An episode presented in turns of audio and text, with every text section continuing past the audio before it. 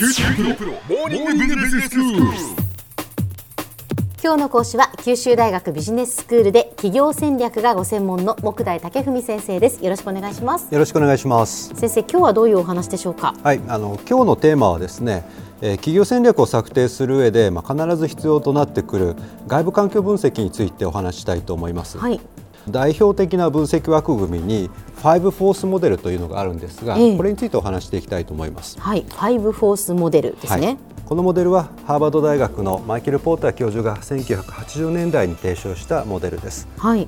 でまずそのファイブフォースということなんですが、うん。業界に働く5つの力のことでして、ええまあ、言い換えますと業界における競争をまあ激化させるような5つのまあ競争圧力をうん。分析する枠組みなんですね。はいはい。じゃあその5つの要因とは何かということなんですが、まあ、1つ目はある業界内にまあすでにいる企業間のまあ敵対関係がどれぐらいかということです。はい。2つ目が新規参入の脅威がどれぐらいあるか、うん3つ目が、えー代替品あるいは代替サービスの脅威がどれぐらいあるか、うん4つ目が供給者の交渉力がどれくらいか、はい。そして最後が顧客の交渉力がどの程度あるかということなんですね。ええ。まず1つ目の業界内の敵対関係なんですが、はい。まあどんな時に敵対関係が厳しくなるかということなんですが、以前あの SCP モデルで完全競争というお話をしたことがあると思います。でどんな時に完全競争になるかというと、え。まあ、企業の数が多い時はい各社の事業規模が似通っている時、うん。そして製品の差別化が難しい時に完全競争に近づくと言われていまして、はいはい。完全競争に近づけば近づくほどやはり競争は厳しくなってきます。はいそうですよね、はい。それはもう独占の時に比べるともう全然真逆ってことで真すからね。逆ということですので、はい。ですので独占状態になれば逆に競争は緩やかになって、うん。まあ、商売がやりやすくなるとはい。いうことになるわけです。えでもう一つ考慮すべきポイントがあってその業界の成長率がどれぐらいかということなんですね。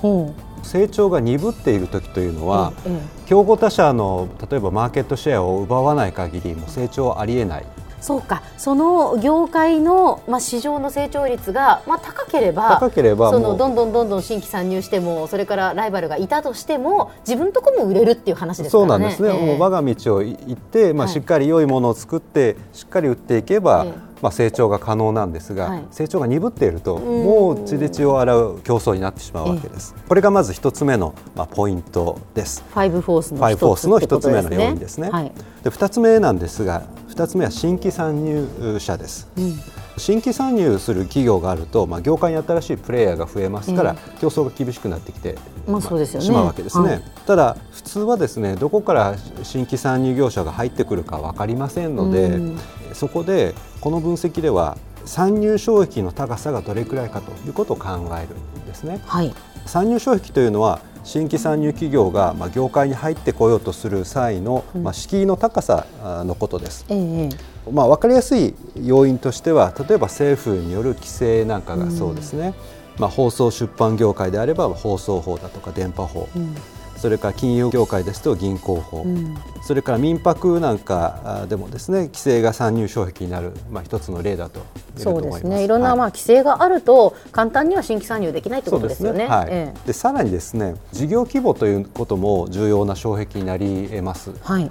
すでに業界の中にいる、まあ、企業がですねもう大企業ばかりで大規模な工場を創業しているような業界ですと、新しく入っていっていきなり大規模な生産だとか事業展開って非常に難しい面がありますのでね。こういった規模の経済が非常に大きく働くような業界というのは新規参入がしにくい業界だと言えると思います。はい。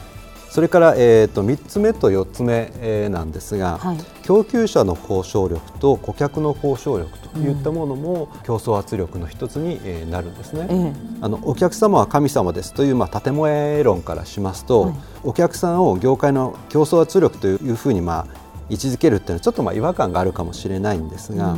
ただ現実を客観的に眺めてみますとやっぱりお客さんの力が強すぎるとですねまあ売り手からすると利益が削られる要因にまあなってしまうわけなんですうね。んあのお客さんの競交渉力がまあ強すぎると、まあ、良いものを作っても買い叩かれて利益が出ないということになってしまうわけです。はいはいではまあどういう時にお客さんの交渉力あるいは発言力が強まるかということなんですがこれやはりあのお客さんが例えば1社しかいないというケース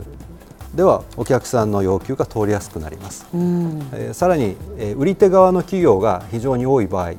製品の差別化が難しい場合もお客さんの声が大きくなるんですね、はい、要は買い手独占あるいは買い手市場といった時に、えー、相手の声が大きくなると、はい、反対に供給業者あるいは仕入れ先の交渉力はこの裏返しなんですね、うん、仕入れ先が限られていてしかも替えの利かないような原材料だとか部品を供給している場合には、うん、今度は売り手市場になって、はい、まあ、先方の言い分が通りやすくなるということですね。うん、そして最後の5つ目が代替品の、まあ、脅威というものです。えーはい、でこれはですね同じような機能ですとか、うん、同じようなニーズを別の方法で満たす製品やサービスのことなんですね、え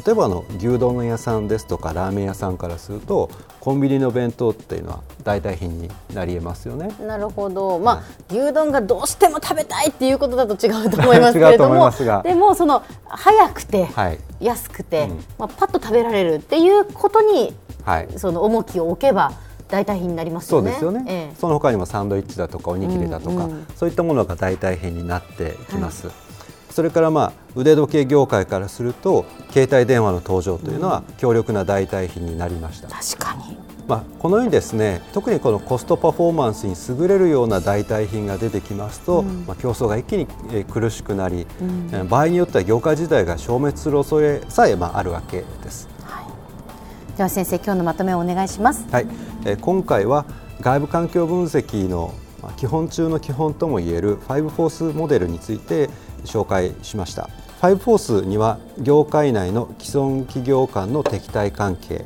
新規参入の脅威供給者の交渉力顧客の交渉力代替品の脅威といった5つの要因で構成されます。これらの要因が強く業界に作用すればするほど競争圧力が高まります。効果的な企業戦略を策定するためにはこうした競争圧力を回避したりあるいは逆に活用したりすることが求められます、はい、次回は引き続きファイブフォースを取り上げて実際の活用における注意点について考えていきたいと思います。今日の講師は九州大学ビジネススクールで企業戦略がご専門の木大武文先生でした。どうもありがとうございました。ありがとうございました